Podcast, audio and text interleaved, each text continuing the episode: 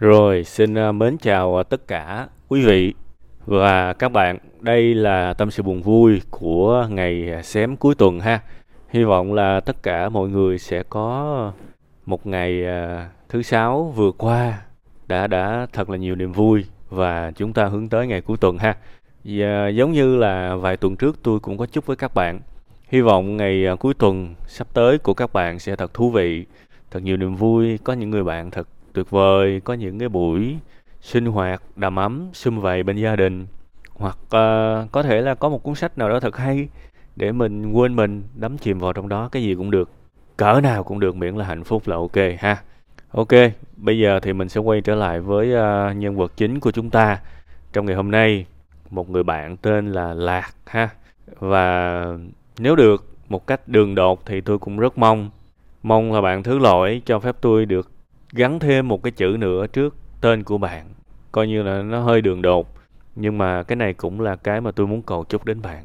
Cho phép tôi được gắn thêm cái chữ an ở đằng trước đi ha. An lạc, để mọi thứ vui vẻ, đầm thấm hạnh phúc. Có thể là chúng ta chưa có đạt được cái trạng thái đó ngay bây giờ, nhưng mà nếu mà mình xem nó như là một cái sự hướng tới, thì tôi nghĩ cũng không tệ vài năm biết đâu đấy mình sẽ có được một cái trạng thái vui vẻ tự chủ và hạnh phúc hơn bây giờ rất nhiều. Thực sự là với cái câu chuyện mà bạn tâm sự tôi cũng không biết là bạn bao nhiêu tuổi và không biết là nói ờ, với bạn cái điều này nó có sớm quá hay không. Nhưng mà thôi uh, tôi nghĩ đây là cái cô cái cái mấu chốt chính trong cái câu chuyện của bạn và hy vọng là bạn sẽ quan tâm tới cái điều này càng sớm càng tốt ha, tôi nghĩ nó là cái nguồn cơn chính đấy. Đó là cái gì? Đó là cái tôi. Cái tôi là cái câu chuyện chủ yếu trong cái vấn đề của bạn. Bạn đang ôm ấp cái tôi của mình nhiều quá, nuôi dưỡng nó quá dữ. Nhưng mà càng cố chứng minh, càng cố chứng tỏ thì càng cảm thấy là một cái sự trống rỗng. Chẳng bao giờ có thể hạnh phúc được. Khi mà mình làm như thế, mình đặt hết tình yêu của mình vào người khác rồi đặt hết hy vọng của mình vào người khác rồi. Đặt hết cái quyền tự chủ cuộc đời của mình vào tay người khác rồi. Đúng không? Vì nếu mà họ đáp lại thì cũng chưa chắc mình vui. Thật sự. Nhưng mà nếu mà họ không đáp lại thì chắc chắn buồn. Khi mà được xung quanh công nhận thì chưa chắc là hạnh phúc. Nhưng mà nếu mà xung quanh không công nhận là chắc chắn bất hạnh liền. Đó là một cái lối sống mà để cái tôi của mình nó nó nó quậy phá nó nó nó làm loạn hết cuộc sống của mình. Cái tôi là một cái chủ đề rất là rộng. Thành ra tôi chỉ cho bạn cái từ khóa thôi. Vì giống như lúc đầu tôi nói với bạn tôi không biết bạn bao nhiêu tuổi và liệu bạn có sẵn sàng với những cái khái niệm này hay chưa. Ờ, nếu mà tuổi quá trẻ thì đa số là nói những cái chuyện này người ta không nghe đâu. Mọi người sẽ ờ, muốn cách tìm hiểu cách để mà kiếm một triệu đô la cách kiếm một triệu đô la trong vòng 5 năm chẳng hạn. Mọi người thích những chủ đề đó không trách được không không trách được. Tôi cũng đã từng như thế mà. Có một lứa tuổi, cuộc sống của mình chỉ có sự nghiệp, danh tiếng, tiền tiền tiền tiền tiền tiền tiền tiền tiền chấm hết. Và đồng, và và các bạn sẽ thấy là đến một lứa tuổi, tiền không còn là vấn đề với chúng ta nữa. Không có nghĩa là chúng ta giàu, nhưng chúng ta cảm thấy mình có thể kiếm được tiền. Ít nhất mình có kỹ năng để kiếm ra tiền. Nhưng rồi chúng ta vô vọng nhìn và cảm nhận một cái điều đó là hình như ngoài cái việc đó ra mình chả biết gì cả mình không biết làm sao để hạnh phúc hơn. Mình không biết nói sao để mọi người xung quanh cảm thông. Mình không biết cách yêu thương.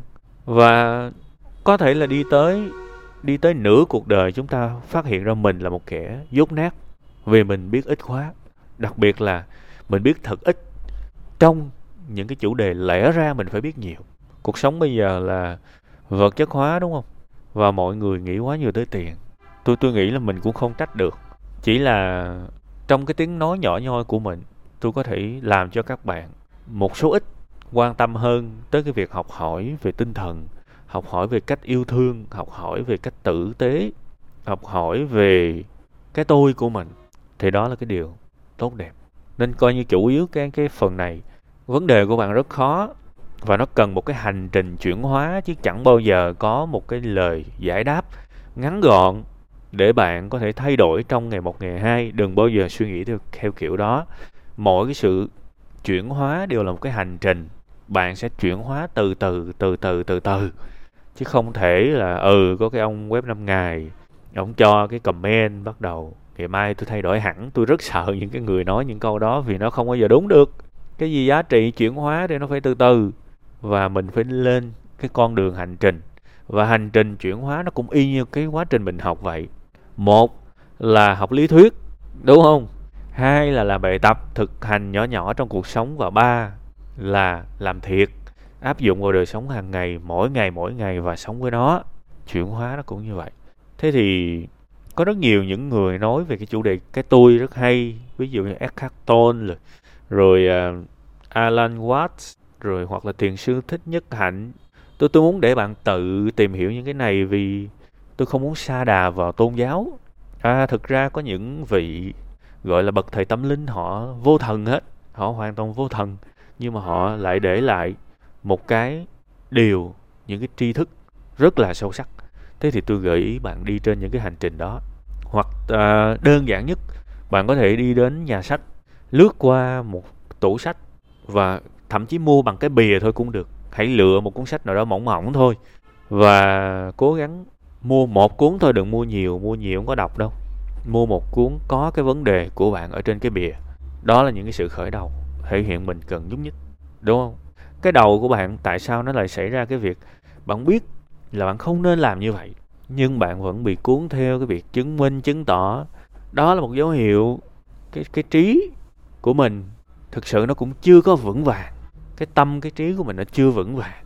Mình biết loáng thoáng mình biết thôi chứ mình chưa tin vào một cái lối sống, nên mình dễ dàng bị cuốn đi. Cái chuyện đó nó sẽ sẽ không còn xảy ra nếu bạn hiểu sâu sắc về cái tôi, về đúng và về sai trong cái hoàn cảnh này. Nên làm gì và không nên làm gì. Nếu bạn hiểu sâu sắc, bạn sẽ vẫn buồn, vẫn lung lay đó. Nhưng đó là một cái phản ứng khác. Chứ bây giờ gọi là khuyên bạn bình thường thì dễ quá rồi. Tôi sẽ khuyên bạn tập trung vào bản thân mình.